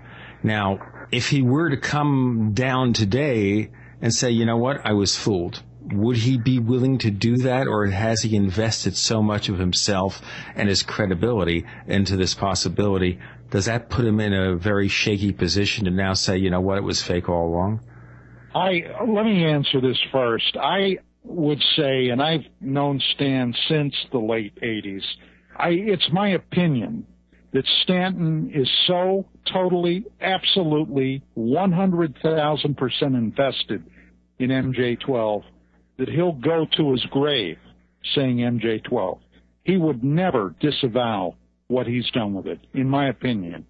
I don't disagree with that. And, uh, again, I think, uh, it's unfortunate, in my opinion, uh, that he has found himself in this position. And again, uh, as I said earlier, this was touched upon. I, I think, uh, I don't read minds, and so I will assume that he's sincere, uh, in his, uh, endorsement of these things. But it's in the face of so much contrary evidence that he certainly is not responding in what I consider to be a rational or, uh, justifiable manner. Um, at the same time, I think it's important. Um, I remember when I saw him lecture when I was still in college, probably in nineteen seventy-one or seventy-two, and you know, he he has, you know, you have to admit that he has done uh, tremendous good in terms of presenting the U F O phenomenon to uh, the public at large and the scientific community. So my hat's off to him, as I said before, in that regard. I just think that he was, as was Linda Moulton Howe, rather, and Uh, Paul Bennewitz and others, the Woods. I think uh, he has been sucked into something that uh, it really will not stand the test of time, and uh, that's unfortunate. Is that part and parcel, though, of being involved with this field for more than ten minutes? I mean, it seems like no matter what case you grab a hold of, and no matter how rock solid it seems, every one of these cases seems to have some sort of fatal little Trojan horse in it.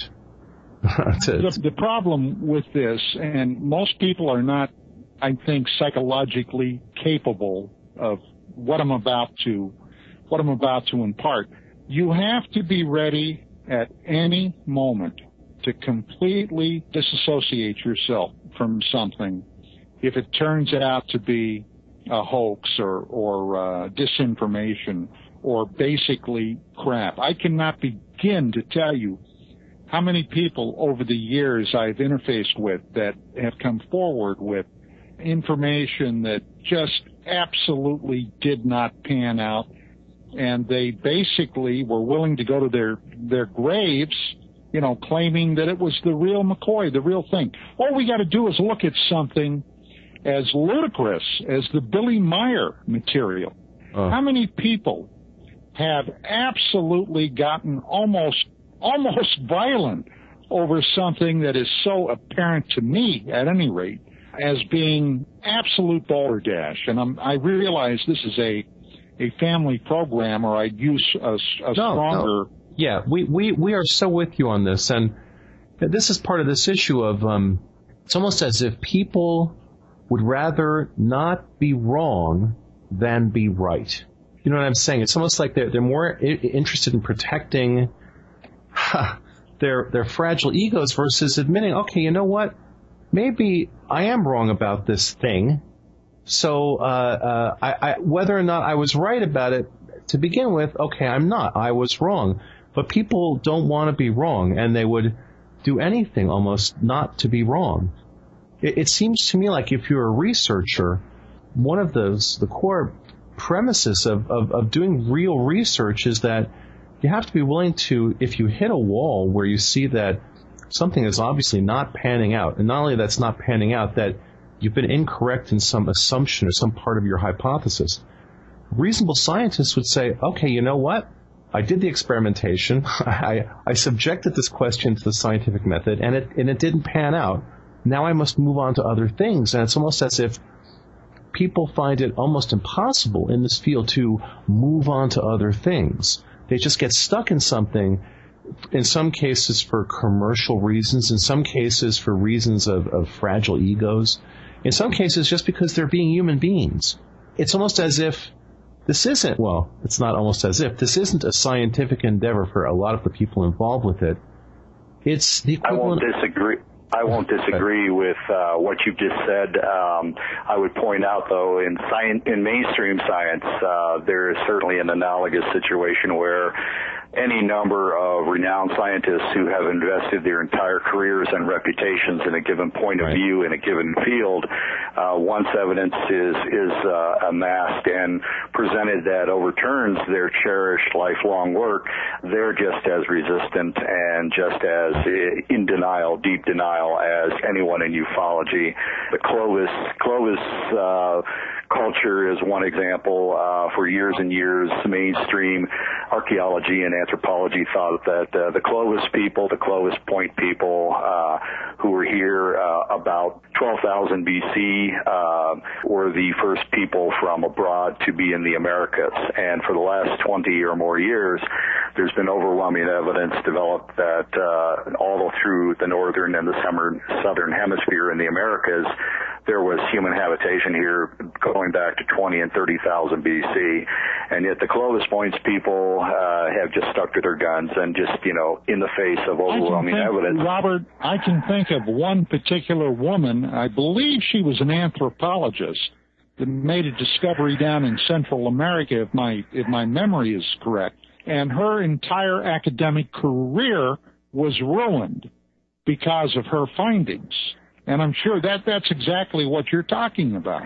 Well, it's it's true. You know, um, as uh, the point was being made that there are so many instances in ufology where uh, what seemed to be a solid case was ultimately discredited. I would simply, in my own defense, say that there are exceptions to that, and I think if one looks at the work that I presented, it's been very conservative, very nuts and bolts. I've spent thirty-five years interviewing now over one hundred retired Air Force personnel. I've checked their credentials. I have their service records. I know they were at the bases they said they were at in the squadrons, and they've now come forward and talked about U F O activity at nuclear weapons sites, uh, including disruption of nuclear missile systems and uh, even the activation, apparently, of Minuteman missiles temporarily in one instance.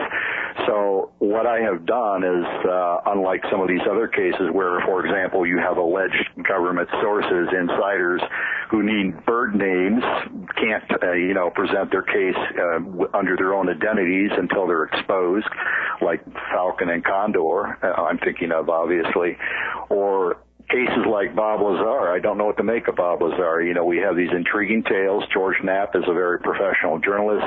He's investigated the story of the alleged U F Os up at Area fifty-one or S four, according to Bob Lazar. But again, you're dealing with a single source, in essence, making a dramatic claim, whereas on the other hand, uh, I have over one hundred people uh, from airmen to colonels talking about various instances, and you've got a much broader base of, of credible sources to deal with. Uh, so I don't know what to think about Bob Lazar. I wish there were other credible sources who could come out and confirm his story. Uh, maybe I have lost the thread of those particular uh, tales, but I, I'm unaware of anyone else who's been able to verify what Bob Lazar has said over the last twenty years. Boy, the silence that erupted over that. Well, there's some names that you hear associated with this that you have to wonder about, and, and I know in my own consideration of this whole topic, you just have to throw aside. And thank goodness nobody's brought up uh, John Lear yet. But another one, of, another one of these names that's that is in the same pool of people. And so I keep coming back to this, guys. Are we ever going to be in a place where we can take these people and just put them to rest? And and I want to get back for a moment to Doty and Collins, because something I intimated at, at the beginning of the show. All right, we know that these guys basically uh, are not putting out much information that we, we consider credible. So then we, we, we dig down into that, and we, we we ask why. Why have these two guys devoted so much time to actively spreading nonsense?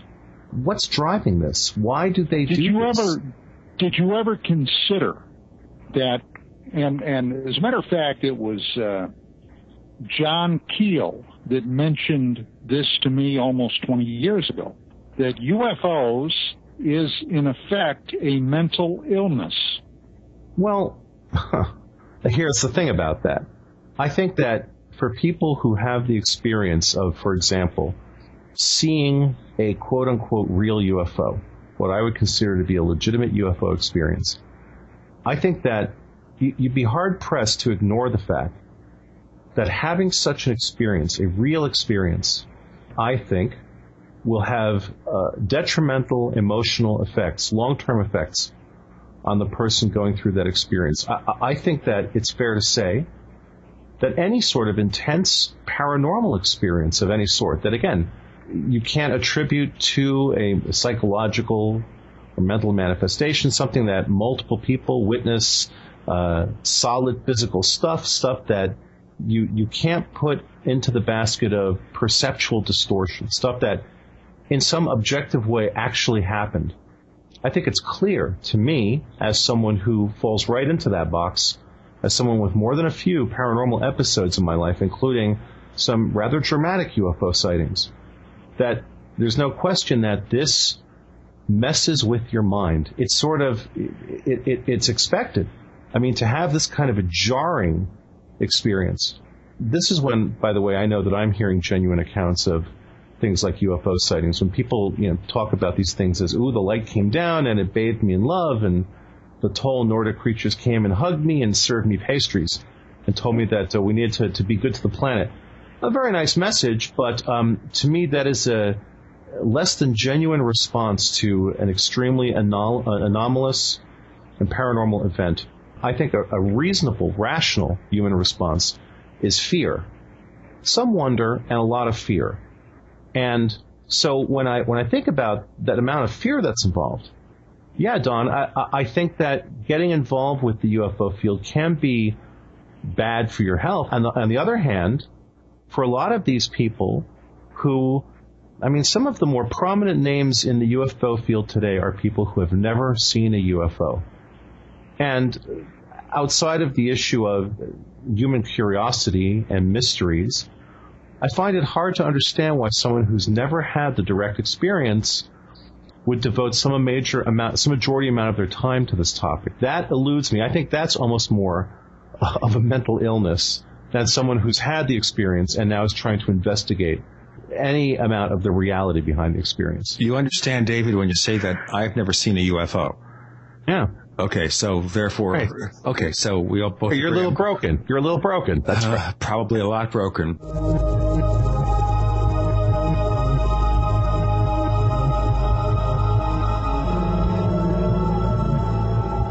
Hi, this is Timothy Green Beckley, otherwise known as Mister U F O, reporting live for the Conspiracy Journal, and we have a special offer for the listeners of the Paracast. Want to receive our publications for free? Conspiracy Journal and Bizarre Bazaar sent to you via snail mail. And all you have to do is email me at Mister U F O at web T V dot net. That's M R U F O at web T V dot net. And we'll send you two of the most exciting publications. But we do need your actual address because these are physical publications. And you'll enjoy all the latest articles by some of the leading researchers in the field, as well as up-to-date information on the latest book and videos, and it's all for free. Or drop us a line, Mister U F O at web T V dot net.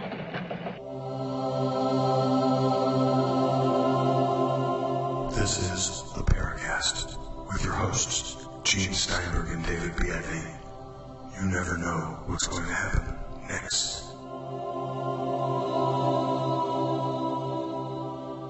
Is not yeah. broken to tell everybody. We have Don Ecker, retired U F O researcher who keeps getting back into the game, at least for discussions with us or in the Paracast forums, and Robert Hastings, who wrote U F Os and Nukes. We're talking about U F Os and disinformation. And someone who is a little controversial, but he made the statement anyway, that was Bill Burns, suggested that the government doesn't have to hide U F O information, they just have to kind of muddy the waters a little bit, spread a little garbage in there. So, of course, it gets difficult to figure out where the garbage is and where the genuine information is. Thus and so, they don't have to do anything to stir up the waters. As long as there's somebody out there by the name of Richard Doty or Robert Collins or, in years past, even Mosley and Barker, perhaps, they don't have to do anything. The U F O field will remain a mess. But but now Mosley and Barker weren't getting government paychecks. How do you know? Uh, well, you're right. I don't know. Yeah, let's look at it this way. You know, part of the theory about Mosley is that he was the son of a former deputy chief of staff of the Army, Major General George Van Horn Mosley, and that's true. You know, so in a sense, he was kind of an Army brat. Now, yes, we assumed him to be kind of a liberal-minded kind of person, kind of a bohemian type of character who grew up in New York and New Jersey in the nineteen fifties and everything. But we look at this background and we say, wait a minute, he also came out and said that U F Os were really secret weapons in those days. Gene, you're going off on a tangent that I think is not relevant to this question, all right? I'm, I'm just throwing it out for you. No, I, I understand, and, and it's all good and fine, but it's a diversion. And I want to get back to the central question of, if you had a guy uh, like Doty, if you had a guy like Collins, these guys, and it's in the, certainly in the case of Doty, the government efforts seem to be behind his doing what he was doing. Taxpayer money David. paid this guy. David. This is Robert. Let me interject something there. Uh, all right. Please. There are people I've been in touch with in correspondence um, and in private conversations um, over the last twenty years who know more about my sense of the M J twelve uh, matter than I have published or hitherto talked about publicly on radio. So let me just uh, drop something on you that, that in my mind is, is uh, you know, pertinent and Uh, I think reinforces the idea that this is more of a general disinformation operation that was going on uh, than some private hoax, uh, some money-making scheme, although certain elements of that may, can't be ruled out entirely. But around the time all this stuff was brewing, uh, I was developing sources from October of eighty-four on, I developed a handful of sources who worked at or had just retired from Sandia National Laboratories, which is one of this nation's largest nuclear weapons labs. And given the nature of my research, what I was attempting to do is get these persons to go on record about U F O activity that they were aware of being involved with the U S uh, nuclear weapons program, testing in Nevada and all of that, weapons development in Albuquerque. These persons, as I mentioned in my book, uh, divulged some very dramatic things that had gone on in the nineteen fifties uh, involving U F Os being sighted at the Nevada test site just as we were detonating atomic weapons. Uh, Chet Lytle, who uh, was the, the friend of Blanchard, Colonel Blanchard at Roswell that I mentioned previously, he also confirmed that pilots who were photographing these detonations were reporting U F Os on a semi-regular basis out at the Nevada test site, clearly, again, reinforcing this idea of an atomic nuclear link. In any case, shortly after I got in touch with these guys, and over the course of about two years between eighty-four and eighty-six, and was getting some pretty interesting stories from them, uh, suddenly Bill Moore called up one of them and told him I was a C I A agent and to be careful. Now, I still don't know how Bill Moore knew I was talking to this individual, uh, but he obviously had learned it one way or the other and was attempting, in, in my view, to freeze the relationship between me and this person so he would no longer uh, talk to me. And, in fact, that's exactly what happened. Uh, this individual uh, got cold feet and, and suddenly wouldn't answer my questions anymore. And that little uh, paranoia spread amongst the group of people I made contact with, and it took me many years for to get their trust back and to get them talking to me. Coincidentally, or, or, or concurrent, I should say, with all of that going on, I found out that there was an individual who had retired from the Air Force, I believe, in nineteen eighty-three, but in any case, there was a man at Kirtland named Colonel Ron Blackburn, and this is the first time I've talked about him publicly, who was spreading similar stories to what uh, Doty and Collins and Moore were telling Bennewitz and Linda Howe, that there were joint U S alien missions, that we've flown spacecraft together to various planets, and all of this horse manure.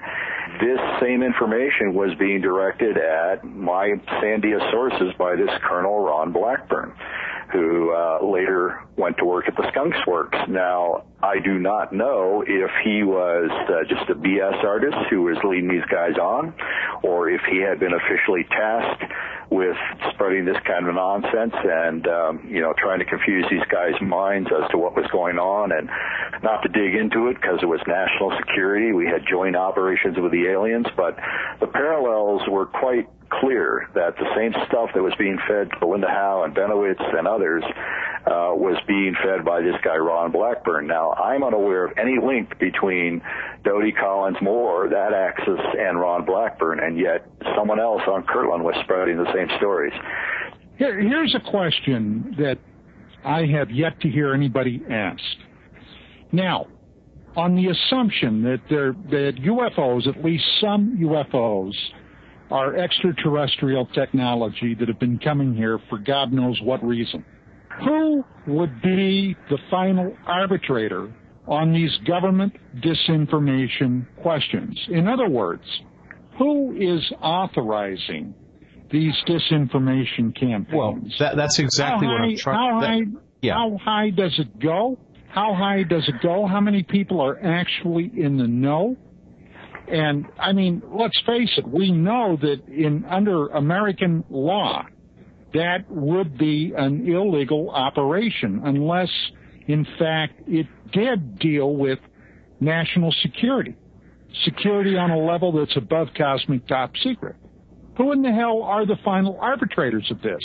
Uh, to finish the thought, um, circa nineteen eighty-four, I filed a Freedom of Information request with O S I headquarters at Bolling Air Force Base.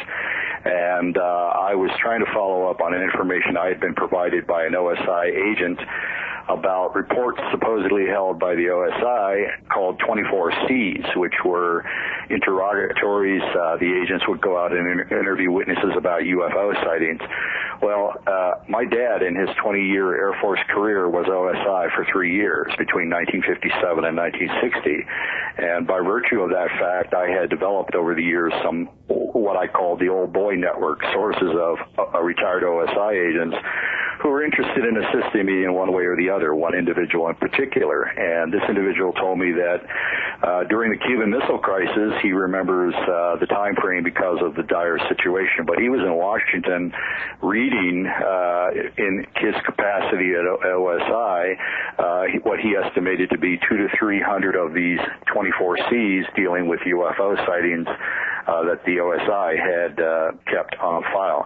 Now, when I filed Freedom of Information requests asking about uh, the legitimacy of that story, which I was quite sure based on my knowledge of this, this source, who has been a longtime friend now, I was told that the O S I had only one document on on file of relating to U F Os. And guess what O S I headquarters sent me?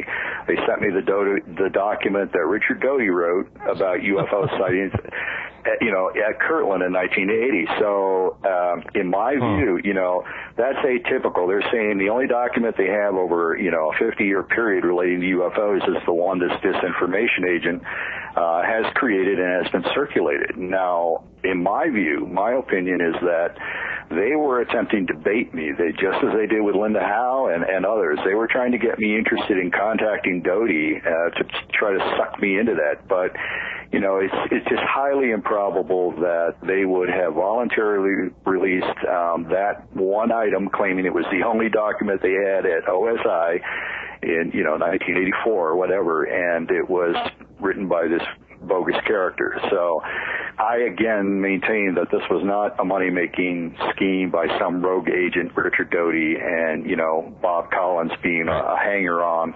I think this was a officially sanctioned disinformation operation, and people who were nosing into things or who were talking to me, Uh, I mean, Bill Moore suddenly calls one of my sources out of the blue and tells him to watch out for Hastings because he's C I A. I mean, that that's obviously fishy in my view. And uh, this guy, Ron Blackburn, telling these same stories that are being fed to Linda Howe. Now, this was this went on on a much broader basis at Kirtland in the early eighties than, than um, you know, a single rogue agent or money-making hoaxer. Uh, I'm quite convinced of that. So, okay.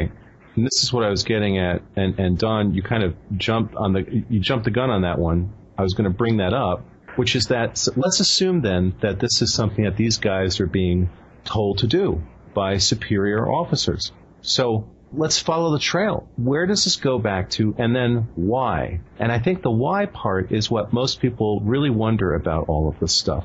So if you've got the government or some factions within the government spending time, resources, effort into this, into basically clouding the conversation, polluting the pool, creating a, a situation where people's credibility, their integrity is going to be called into question. And just in doing some research work on the O'Hare Airport U F O case, I ran into exactly this situation. And I've I've talked about it on the Paracast. I, I haven't really talked about it a huge amount publicly. U F O Magazine had asked me to write an article about it, and I didn't. I wouldn't. For a number of reasons, but in, in researching that case, it became clear to me that there was some high-level work going on to try to discredit people with some level of credibility and integrity in the field. And it, it, it doesn't smack of conspiracy. It's obviously a conspiracy. It, it fits the definition of a conspiracy to the T. So, so you guys have been looking into this for a heck of a long time, the two of you. What, what do you think about this? Why is this happening? Okay, I, I think it's kind of a double-edged uh, implement, if you will. I think on the one hand, the people in the know, and I believe by necessity the people in the know, it's an extraordinarily small number of people, probably less than the fingers, not even counting the thumb on your hand, that mm-hmm. really know anything that there is to know about this subject. That's one thing. The other edge of the sword is that I believe that it's been demonstrated not only to the American authorities, but to authorities worldwide, that these technological devices have demonstrated technology that we cannot even begin to comprehend. And I think it's it's a matter of both fear as well as awe, if you got right down to the bottom line. uh, with the genuine, the genuine unidentified objects. As a result, over I, I came to that conclusion a long time ago, and as a result of that, when I was actively involved, I devoted myself to two areas that I thought would hold the best possibility of digging anything out that might be able to be dug out. Number one, military cases, much like what Robert has done for years and years.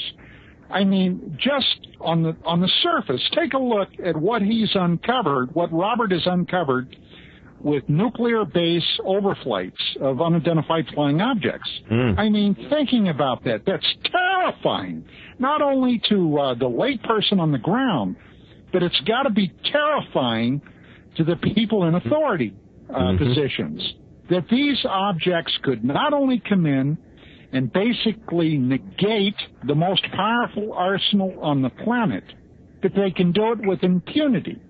That's on the one side. The other side is, these things are not new.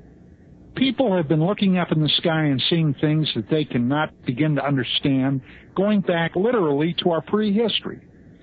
So, you know, I, there's a there's kind of a built-in effect there. It's like people, and, you know, I, I was recently talking to somebody uh, that had asked me a question about this subject, and suddenly he went, oh, my God, you know, I forgot. This happened to me, oh, geez, maybe twenty-five years ago. Holy hell, I never even thought about that. It's like a built-in blanket, blanketing effect, if you know what I'm talking about. Also, just taking a look at the people in the U F O field today that are active, they have, or very few of them, have a clue what has gone on twenty, twenty-five years past.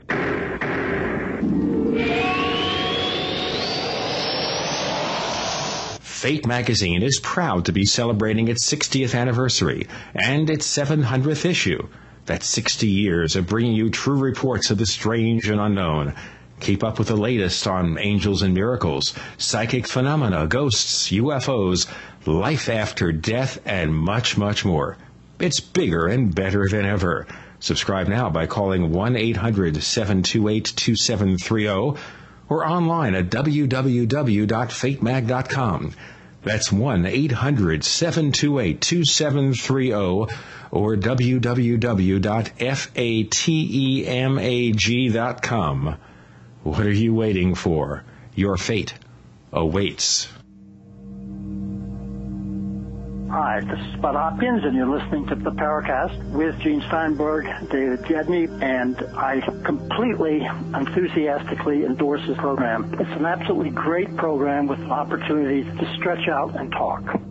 We have Robert Hastings and Don Ecker. Don Ecker, of course, being the retired U F O investigator who is retired but not finished with the U F O field, comes back on the show occasionally. We have Robert Hastings, author of U F O and Nukes. We're talking about U F Os and disinformation. We have just a few moments left to spend with our dynamic duo. That was what I was looking for. Robert?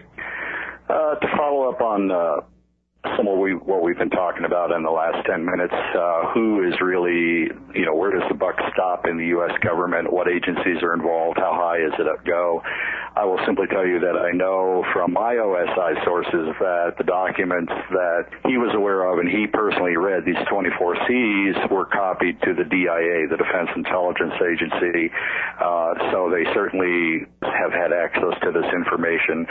Um, I can tell you further that most of my missile sources, uh, guys who are operating I C B Ms or guarding them, if indeed they were debriefed, interrogated by someone other than their superior officers, it was usually an O S I agent.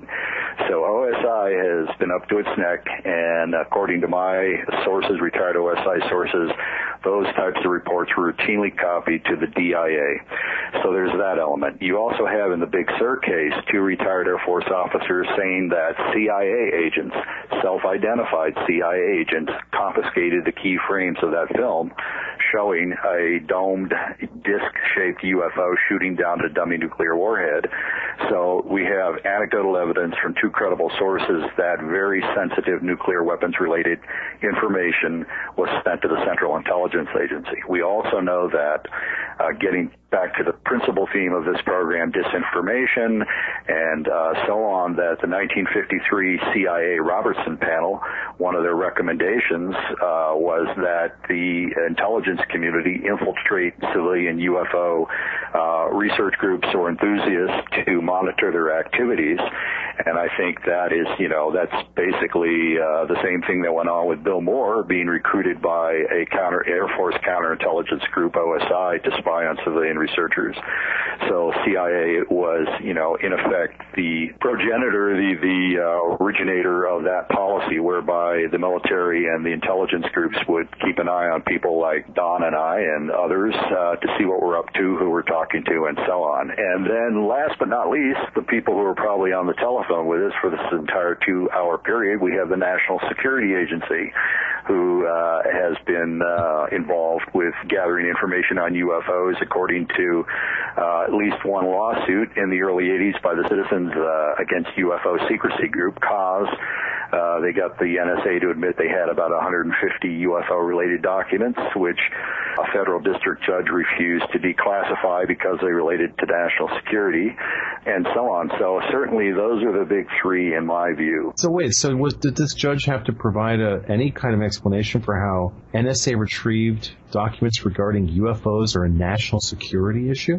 My recollection of this after all these years was that Barry Greenwood was involved, and ultimately transcripts of the documents were released that were heavily censored. These are the documents just, that Stanton Just Fried- the preamble, Robert. It was just the preamble to the documents. The documents never saw the light of day, and, and the right. preamble was heavily redacted. Redacted. So basically redacted. What you had is... Um, I believe it was Judge Gerhard Gazelle, if I'm not mistaken, who was one of the Watergate judges involved in all of that. And when C A S went to federal district court to try to release these these uh, N S A documents on U F Os, N S A argued that it would compromise national security, and they presented their case in camera, that is in the judge's chambers, and the judge came out and, and ruled in the N S A's favor, and, and so that information was was kept uh, secret. But as I think I mentioned to you previously when we've talked, Gene and David, um, beginning in about nineteen eighty-two, shortly after I went on the college lecture circuit and started talking about the U F O cover-up, I started sharing information with Todd Zechel, and uh, he and I suddenly started having very interesting telephone problems, uh, which persist to a lesser degree to this very day. Now, in all probability, that is the National Security Agency, uh, somebody playing games, trying to rattle our cages. You know, there, there's some clear evidence, uh, both in the form of declassified documents and in the testimony of persons who were involved in the Big Sur case, and in my own case, the intelligence agencies are probably uh, much more directly involved in all of this than even the Air Force in terms of who sets policy, who implements policy, and so on. But it still doesn't bring us to the why. So we know it's happening, but what's the real, I mean, not that we're even going to figure this out in this show, but do you guys have any handle for what it is they're hiding now? I had a talk the other day with, with Don about this. Don and I were on the phone talking about this. And I revealed to him what I've come to, to think about this whole topic in the light of the whole disclosure movement and the push for disclosure. I've strongly come to the conclusion, and uh, and I suspect that time will vindicate the statement, that the government can't reveal anything, because if it, if it does that, it essentially has to reveal that yes, it has some recovered technology. Yes, it knows the, of the existence of these things and this whole phenomenon. At the same time, in that admission, they have to basically reveal that they don't know much about what they've recovered. In fact, they know precious little, almost nothing, after many years of looking at it, Stephen Bassett's rants notwithstanding. They haven't figured anything out. They do know that in the air, we don't have superiority at this point, whatever these things are. They can completely outmaneuver our technology. That essentially we should be happy that they haven't wanted to destroy us, because if they wanted to, it probably wouldn't be very hard for them to. Again, based on what we've seen in terms of legitimate sightings of craft moving around with maneuvers and speeds that completely evade our understanding of physics and ignore them. And so essentially This is the secret. The secret is the government doesn't know what the hell's going on, and it can't reveal this because to, to do that would generate a huge amount of insecurity in people, and that this is the whole reason for basically trying to sweep all of this under the rug. You know, what I'm hearing based out of this, this episode is that there are people who are actively trying to discredit people with credibility, to muddy the entire discussion, to make it almost impossible to even have a reasonable discussion about it. I mean, I don't want to toot our own horns around the Paracast, but in listening to other shows, I've come to the conclusion that it, I feel comfortable stating that we're the only show dealing with this topic in a serious way that's not primarily directed at entertainment, that this is serious stuff that we're talking about, and that we are clearly an exception in this whole situation. And we talked about George Knapp on Coast to Coast. Without George Knapp, Coast to Coast has the credibility of a mushroom. And basically, you know, Nori is, is essentially useless and, and uh, approaches this exclusively as entertainment. He's an entertainer, nothing else. And so they have George on once a week to give their show some credibility. And I'm actually, I'm sort of sad that George lends his credibility to that show. I'd love to see it otherwise. You know, Don, we talked about this, this whole issue of the government not being able to disclose what they know because they have to disclose they don't know much at all.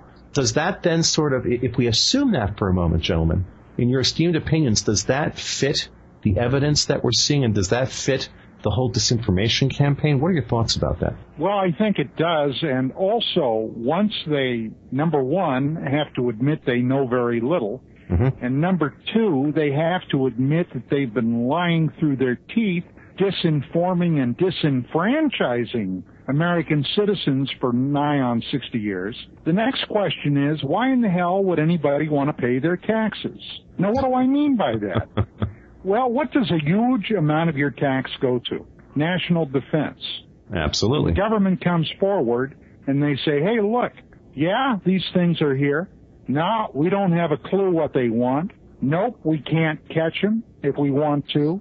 And it's unlikely we could shoot them down. And then you read Robert's report about nuclear base overflights and interference with our atomic weapons. You know, people are going to say, well, why bother? Well, a lot of people would. I think uh, also if you uh, look at the so-called Brookings report on U F Os and the Rand Corporation report on U F Os, people can Google those if they, you know, want to learn out or learn what those are essentially about. But uh, in nineteen sixty, basically, at the request of NASA, a think tank called the Brookings Institute did a study on what would happen if uh, extraterrestrial visitation were officially confirmed. And, you know, they basically said that the consequences were unpredictable, but given history on Earth, where you have a, quote, superior culture coming into contact with, quote, inferior cultures, and they mentioned the Europeans coming over to the Americas, the inferior culture, quote, unquote, is decimated at some point in time. Their cultural values, uh, their way of life, their concepts of reality are so disrupted that their culture is bound to either crash and burn or slowly wither away.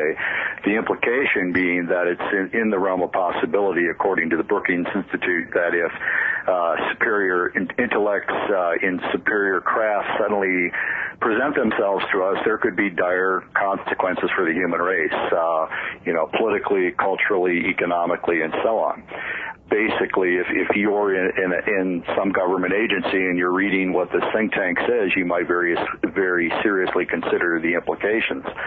A former C I A employee named Victor Martinez, who wrote the best-selling book in the nineteen seventies, The C I A and Cult of Intelligence, in which he uh, was divulging and exposing C I A abuses of American law and uh, how counterproductive intelligence operations all around the world. Four years later, in nineteen seventy-nine, Victor Marchetti wrote an article for Second Look magazine in which he, he uh, talked about the C I A's reaction to U F Os. He mentioned among certain other things that the subject was treated very seriously, but it was so sensitive that unless you had a need to know, you did not talk about it. It was quite seriously a major need to know situation within C I A at the highest levels.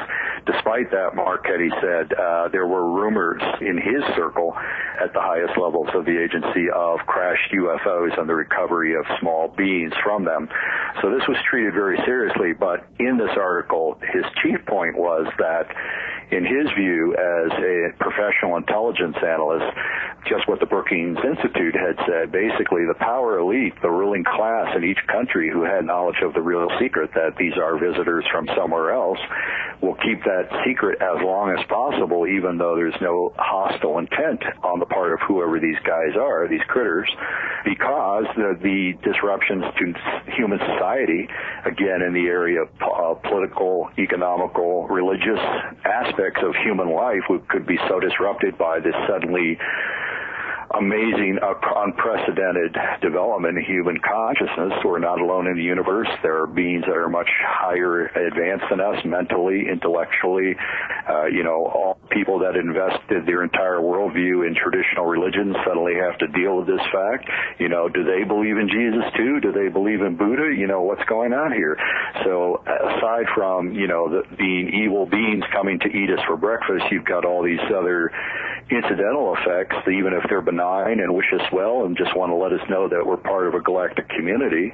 A lot of humans are not going to take this very well. So what do you but do if means, you know this? Guys, we're just about out of time. Let us segue to a conclusion. Robert, where can we find out more information about the things you do? Uh, my website is U F O Hastings dot com. Again, I have interviewed for thirty-five years uh, retired military people, former military people who have a knowledge of U F O activity and missile sites.